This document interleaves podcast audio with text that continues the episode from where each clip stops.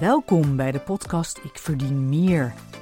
Wat maakt de ene ondernemer succesvol en de ander niet? Is het hard werken, intelligentie of opleiding? Nee, maar wat is het dan wel? Mijn naam is Marion Koek en ik ben accountant, boeddhist en auteur van het boek Ik verdien meer. Ik geloof dat elke vrouwelijke ondernemer succesvol kan zijn. Maar hoe kom je daar?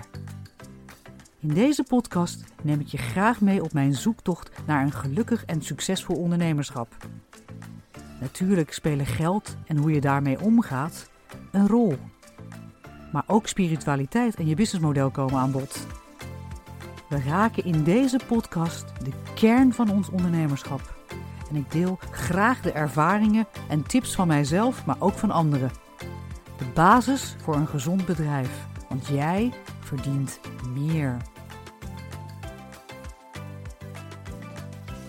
Hallo beste luisteraars, het is tijd voor een nieuwe podcast.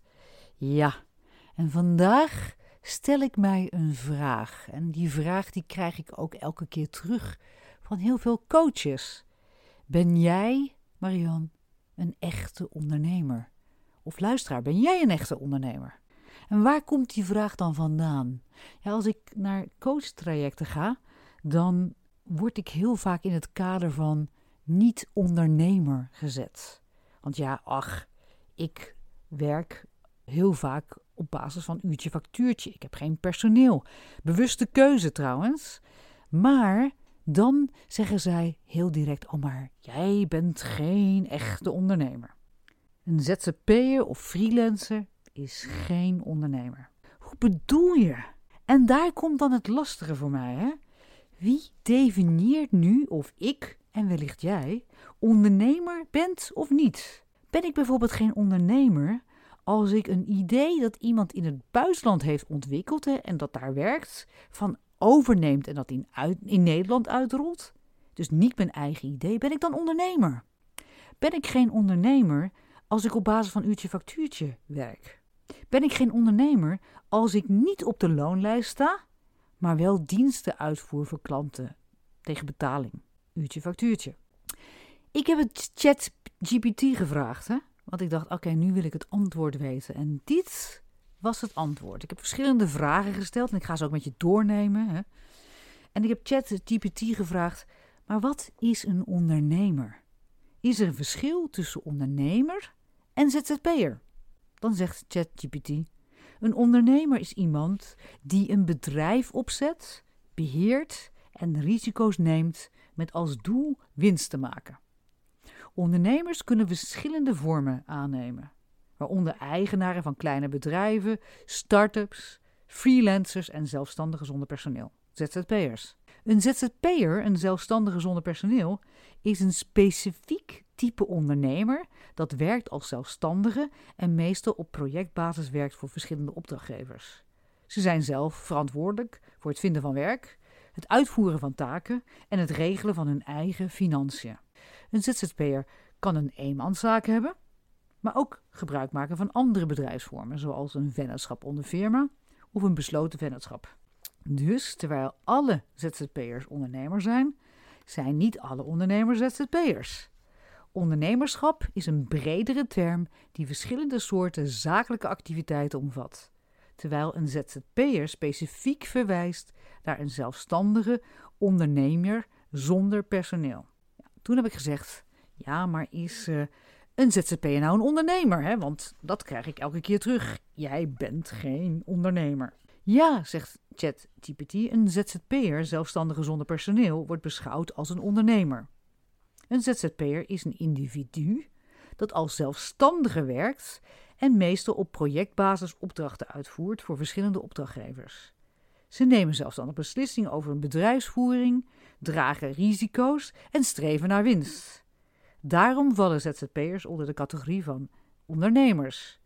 Zij het een specifiek type ondernemer dat werkt zonder vast personeel. ChatGPT, ik ben freelance accountant. Ben ik dan ondernemer? Ja, als freelance accountant ben je een ondernemer. Als zelfstandige professional die diensten aanbiedt aan verschillende klanten op basis van projecten of opdrachten, neem je zelfstandig beslissingen over je bedrijfsvoering. Draag je zakelijke risico's en streef je naar winst. Dit maakt je een ondernemer. Zij het in een specifieke branche en werkvorm als freelance accountant. Als zodanig heb je waarschijnlijk te maken met aspecten van ondernemerschap, zoals het beheren van je eigen financiën, het aantrekken van klanten, het vaststellen van tarieven en het nakomen van zakelijke verplichtingen. Toen heb ik een vraag gesteld die ik bij heel veel van deze coaches elke keer hoor, namelijk de zone of excellence of de zone of genius. je moet eigenlijk werken in de zone of genius. Wat betekent ChatGPT?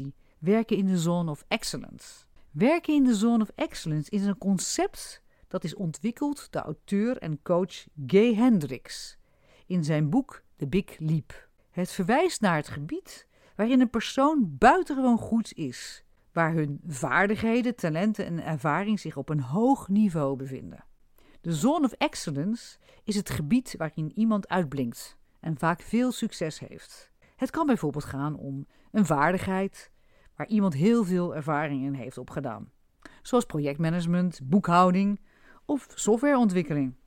Mensen die in hun zone of excellence werken, kunnen hierin vaak indrukwekkende resultaten behalen en waardering krijgen voor hun prestaties. Hoewel werken in de zone of excellence comfortabel en lonend kan zijn, suggereert Hendricks dat er een potentieel nog hoger niveau van prestatie en voldoening bestaat. De zone of genius. Dit is het gebied waar iemand zijn of haar unieke gaven, passies en talenten volledig benut.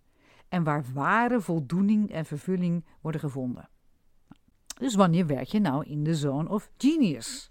Werken in de zone of genius verwijst naar het gebied waarin een persoon zijn of haar meest authentieke zelf is en waar unieke talenten, passies en creatieve energieën samenkomen. Het is het hoogste niveau van prestatie en voldoening, volgens Gay Hendricks, de auteur van The Big Leap.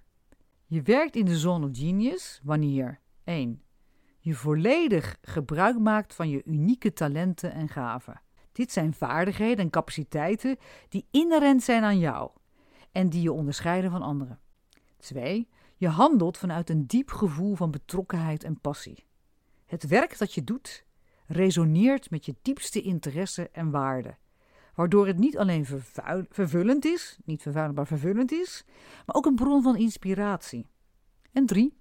Je ervaart een gevoel van tijdloosheid en moeiteloosheid. Wanneer je in je zone of genius werkt, lijkt de tijd voorbij te vliegen, omdat je zo diep geconcentreerd en geabsorbeerd bent in wat je doet. Het werk voelt namelijk natuurlijk en moeiteloos aan. 4. Je bent creatief en innovatief. In de zone of genius ben je in staat om unieke oplossingen te bedenken, grenzen te verleggen en nieuwe ideeën te genereren die anderen misschien niet kunnen zien. Het bereiken en werken in de zone of genius is een streven dat kan leiden tot een dieper gevoel van voldoening, vervulling en succes op zowel professioneel als persoonlijk vlak. Nou, weet je, toen heb ik gevraagd: moet je nou ondernemer zijn om te werken in de zone of genius? Want dat wordt elke keer gezegd. Ik ga naar zo'n coachingstraject dan wordt er gezegd: Oh, je moet werken in de zone of genius. En dat doe je nu niet, want jij bent ZZP'er, je bent freelance accountant. Het kan niet zijn dat jij werkt in de zone of genius. Dus ik heb de vraag gesteld: Moet je als ondernemer werken in de zone of genius? Dan zegt ChatGPT. Hoewel werken in de zone of genius zeer wenselijk is voor zowel persoonlijke vervulling als professioneel succes, is het niet per se een vereiste voor het zijn van een ondernemer. Veel ondernemers zijn succesvol in hun zakelijke ondernemingen zonder noodzakelijkerwijs voortdurend in hun zone of genius te opereren. Dat gezeggende hebben, wanneer ondernemers kunnen identificeren en hun activiteiten kunnen richten op gebieden waarin ze excelleren en die hen vervulling en voldoening brengen, kan dit hun kansen op succes vergroten. Het werk in de zone of genius kan helpen om een concurrentievoordeel te behalen innovatie te stimuleren en een duurzame basis te leggen voor groei en ontwikkeling van het bedrijf. Het is belangrijk op te merken dat het bereiken van de zone of genius een proces van zelfontdekking en bewustwording vereist. Als ondernemer kan het nuttig zijn om te onderzoeken welke activiteiten je energie geven.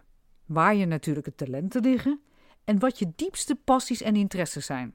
Door bewust te streven naar het integreren van deze elementen in je ondernemerschap kun je een meer vervullende en succesvolle zakelijke reis creëren.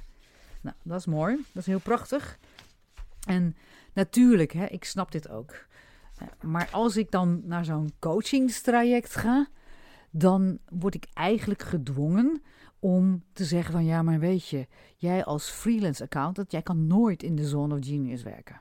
Maar dan gaat er bij mij iets kriebelen. En dan ga ik ook denken, ja, maar wat, wie, wie ben jij om te zeggen dat ik het anders zou moeten doen? Wie ben jij om te zeggen dat ik geen ondernemer ben? Laten al die business coaches nu eens stoppen met het roepen dat als je op basis van uurtje factuurtje werkt, je geen ondernemer bent. Hè, wie ben jij om dat te roepen? En wat bereik je daarmee? Hè, voor mij is uurtje factuurtje één van de vele verdienmodellen waartegen je diensten kan aanbieden. Elk verdienmodel, hè, of het nu is abonnement of uh, vaste prijs of uh, andere soorten van inkomsten verkrijgen, hè, passief inkomen, elk verdienmodel heeft zijn voordelen en nadelen. Uurtje factuurtje limiteert mij, hè, omdat, hè, limiteert omdat je maar zoveel uur kan werken in een, in een dag. Maar om dan direct te zeggen dat dit hetzelfde is als op de loonlijst staan, vind ik echt kort door de bocht. Ik werk ook vaak op uurtje factuurtje.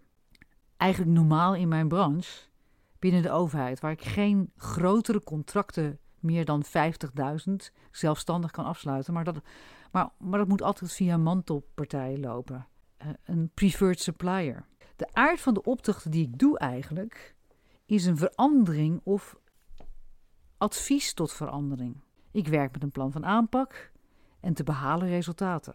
Maar toch word ik geen ondernemer genoemd. Vanwege het feit dat ik zogenaamd hetzelfde doe als iemand in loondienst. En weet je, ik, ik, ben, ik ben nu begonnen om deze business coaches te mijden, omdat ze geen oog hebben voor wie ik ben en wat ik eigenlijk doe.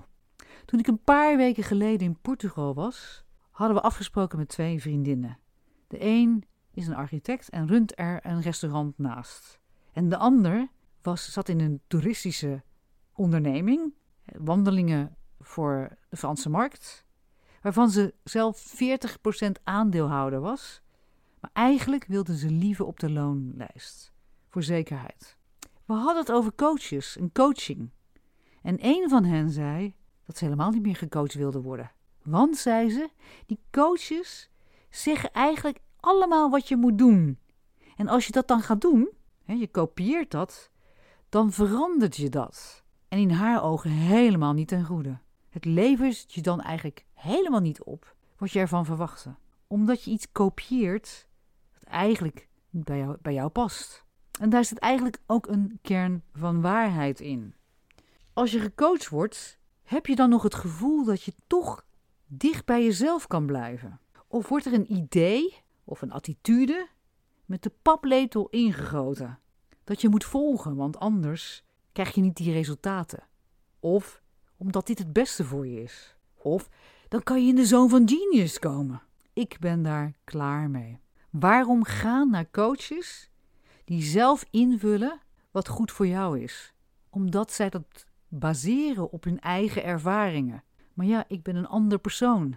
Het coaches die niet luisteren maar hun eigen aannames doen over wie jij bent, wat je doet en wat je zou moeten veranderen. Ik coach zelf niet zo. Ik wil juist luisteren naar mijn klant. En als mijn klant een bepaalde richting op wil, bijvoorbeeld juist naar uurtje factuurtje, dan kijk ik hoe kan ik helpen. We doen allemaal aannames, hè? dat zit gewoon in ons als mens. Maar, en vullen ook vaak dingen voor een ander in. Maar dat gaat hen niet helpen. Dat gaat ook jou niet helpen. Ik kijk graag naar de blauwdruk van iemand. Wie ben je? Waar ben je goed in?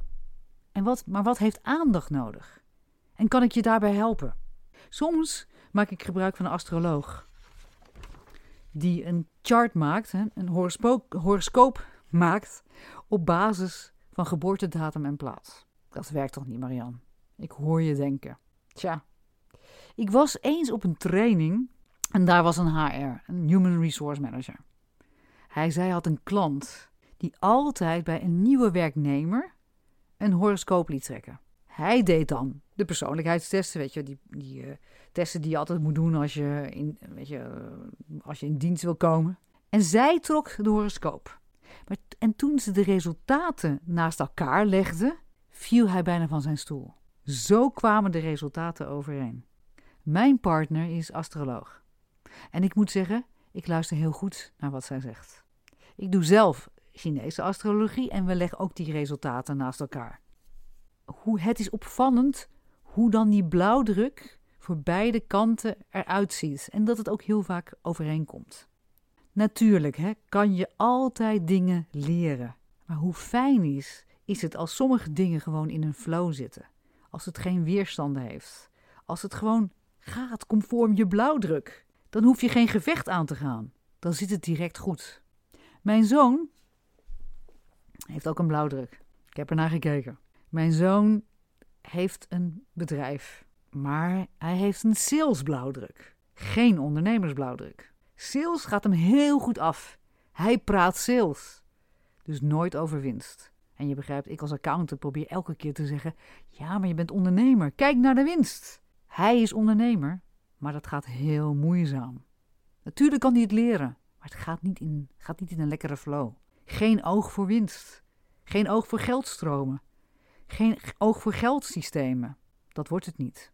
Ikzelf heb een beroep als accountant dat geweldig goed bij mijn blauwdruk past. Ik kan lekker in de detail, veel zeuren over wat niet goed is en daar nog eens een keer een leuk advies bij schrijven. Als een vis in het water. Kern van mijn podcastverhaal is: laat je niets aanpraten over ondernemerschap. Wat wel belangrijk is, is welke verdienmodellen gebruik je? En kan dat anders? Beter? Meer verdienen? Ik gebruik in mijn bedrijf meerdere verdienmodellen. Een vaste prijs, uurtje factuurtje, een aanbrengfee voor als ik het werk zelf niet kan doen, passief inkomen. Dus kijk naar je eigen bedrijf. Heb jij meerdere inkomstenstromen met verschillende verdienmodellen? Wet niet op één paard. Kan je dat verbeteren? Digitaliseren? Passief inkomen creëren? Ben je niet te veel afhankelijk van één verdienmodel? Dat zijn de vragen die bij mij binnenkomen. En niet of je wel of niet ondernemer bent als je je diensten verkoopt op basis van uurtje facturen. Tuurtje. Frisse blik nodig? Laat dan een bericht achter op mijn website, nieuwe website www.ikverdienmeer.nu. Ik hoop dat ik je weer heb, wat meer heb kunnen helpen in je ondernemerschap. Veel succes! Superleuk dat je weer luisterde naar deze podcast. Dank je wel. Het is mijn missie om zoveel mogelijk vrouwelijke leiders zoals jij te leren anders te denken over geld. Om volledig in controle te zijn van je financiën. De basis voor jouw succes begint met je money mindset. En wil je weten welke belemmerende overtuigingen jouw aandacht nodig hebben? Ga dan naar www.creatingvaluecards.com en doe de Money Mindset doorbraakquiz. En wil je alle podcastafleveringen volgen? Abonneer je dan op deze podcast. Klik hiervoor in je podcast-app op de button subscribe of abonneren. Ondersteun je mijn missie? Nog mooier. Geef mij dan een review via je podcast-app. Op die manier kan ik nog meer vrouwelijke leiders bereiken. Dank daarvoor.